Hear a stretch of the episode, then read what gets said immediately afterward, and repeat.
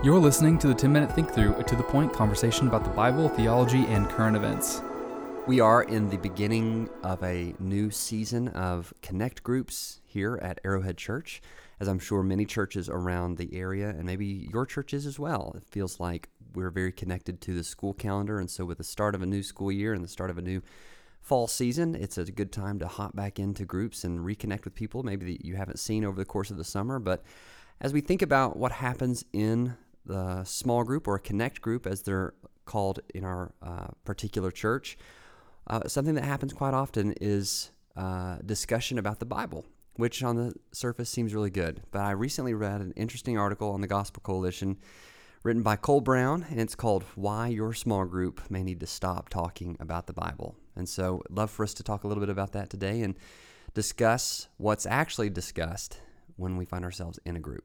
What's the purpose of an Arrowhead Connect group? How would you cast that vision, Brett?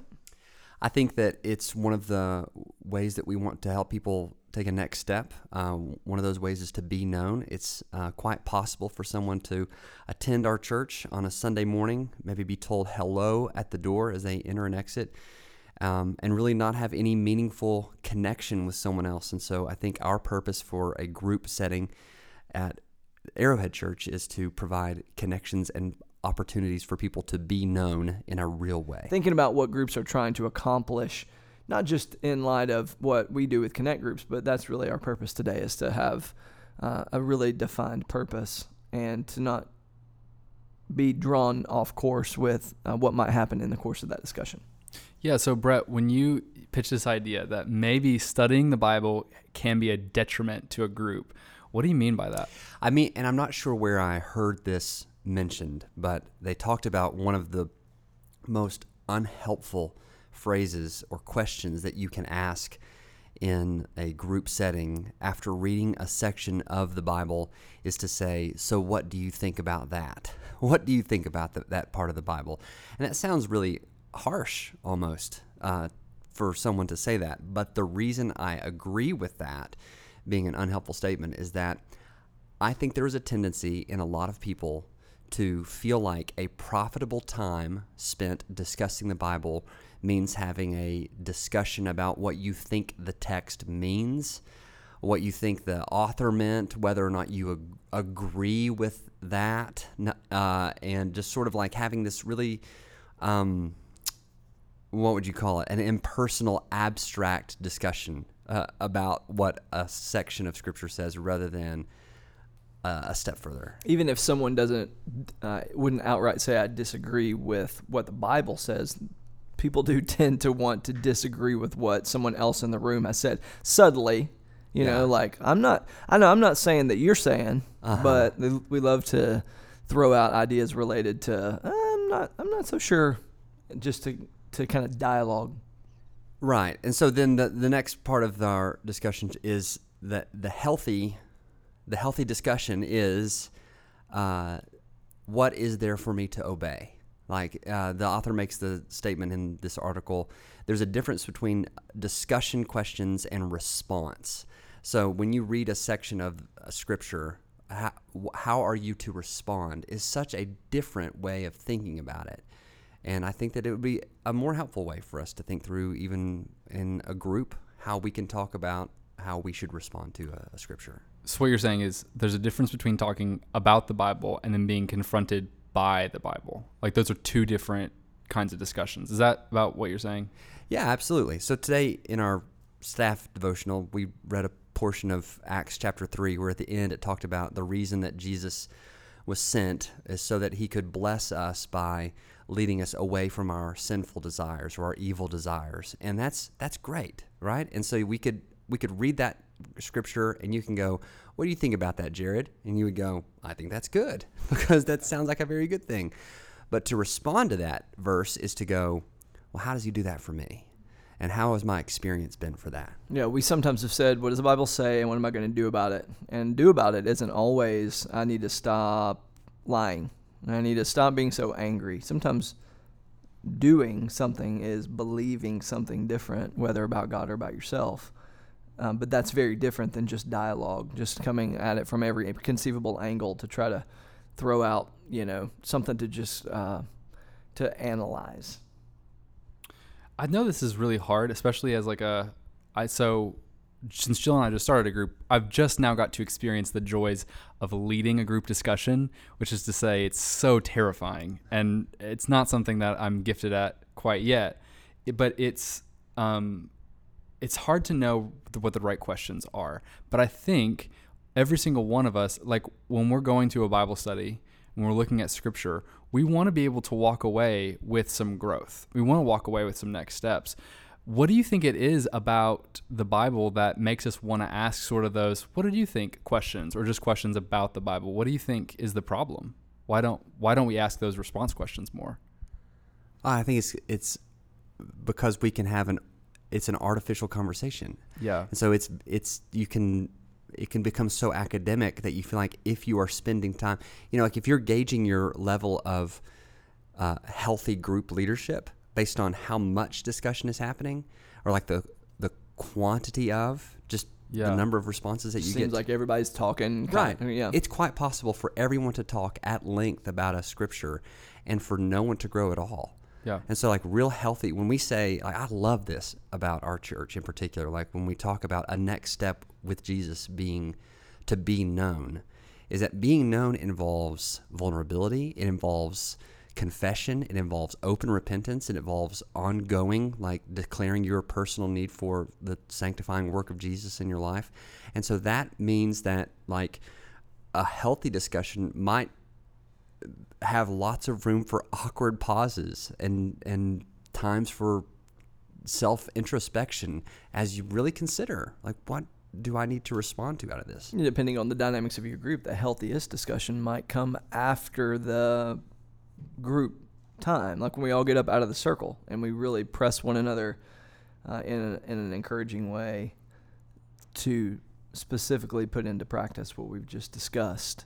Um, there are times in like so we're using uh, marriage study. Well, it's uh, you know, there's 18 people sitting around my living room, which is comical um, in and of itself. But the difficulty is in really saying, okay, so we need to do this. I mean, what, a, like, it will be magic. Like, it will be obvious evidence that the Lord is moving when you have those moments when everybody's kind of able to look at one another and say, hey, this is how we're going to change this week. Like, that's when.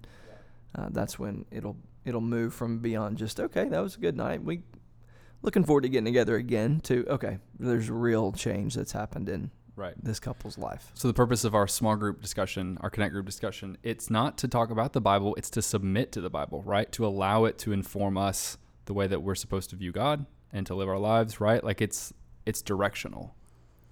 It is. It, it definitely is, and I think that that's really important. And it's not just as when you talk about small groups either. Like that's when we talk about how we relate to God. Is this is so important? Uh, the the tweetable verse, and it's even recommended to tweet online. Is uh, I say verse? It's the sentence.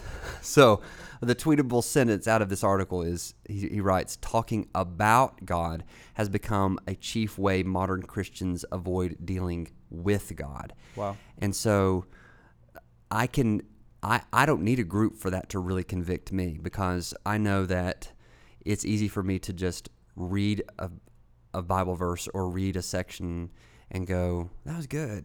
Or I agree with that. Or okay. But to really like wrestle with it and to express my anxieties about what I've read and then respond to the Lord and how he like deals with me after reading that takes just a, it takes time. It's so inconvenient. That's one, re- you know, I think it's super inconvenient to read the Bible that way. So for someone who's in a group, just as a participant, what are your recommendations for them out of this discussion? Uh, i would say uh, it's particularly the way we're doing connect groups you have the opportunity to go to our right now media uh, and watch the video that's helping us unpack the scripture, what we're going to discuss before you even get there. So, as the leader, a helpful practice is, of course, to watch the video in advance and to come with specific application. So, you've already heard from the Lord what He may speak to you about. Now, the, as the conversation unfolds, there ought to be more, but to really press in and dig into the this is what I'm going to do in light of this. Um, if you need help with that, try James by Francis Chan on the on uh, Right Now Media because a group of guys I'm meeting with, even in this room this morning, um, he's he's doing his best to not leave any wiggle room for uh, what we're describing here. Um, once you get over, especially to the end of chapter one of the book of James, I would say uh, for the leader to to really press it, to to press the issue. And so w- when you hear the the normal responses of agreement or talking about God or talking about the verse, then to really press the point and to go, okay, so then what would that look like? I mean, that's what leadership is. Leadership is taking people where they haven't been before, and so people are not going to just drift towards health. And so I think that for the leader or the average person in the group, be the one who says, I'm, I don't want our discussion to, to be unfruitful and an actual helpful way for us to sharpen one another and to help help each other be conformed into the likeness of Jesus is for us to let some things like bump into us a little bit. And sometimes that's what has to happen. And so refuse to let the discussion end without having that response question asked and answered. That's right because if you can fast forward if we can say we have a little experience at this i I think all three of us would say, and so would many of our listeners, it's not going to continue with good discussion anyway. No, you run out of things to you say. run out of things to say. You eventually get tired of treading the same. Yeah, no one's that interesting. Right, they're not. And so uh, we meet together for six months or we have a year together. And by the end of the time, you know, summer's approaching and da da da da. It's just like, well, we got something going on.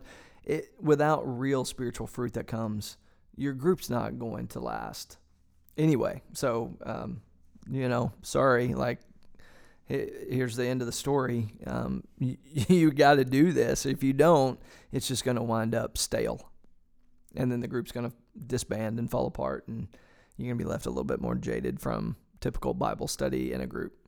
Sorry. It sounds like you've been reading our study on Ecclesiastes.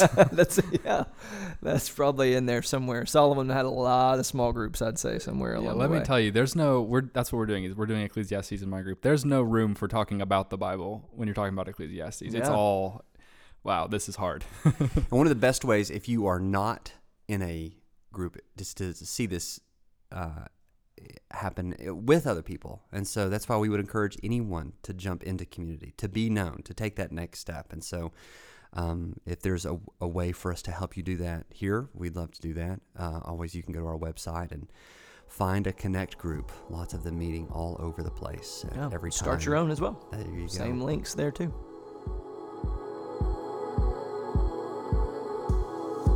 Have a thought about today's podcast or an idea for a future episode? We'd love to hear it. Let us know at 10minutethinkthrough.com.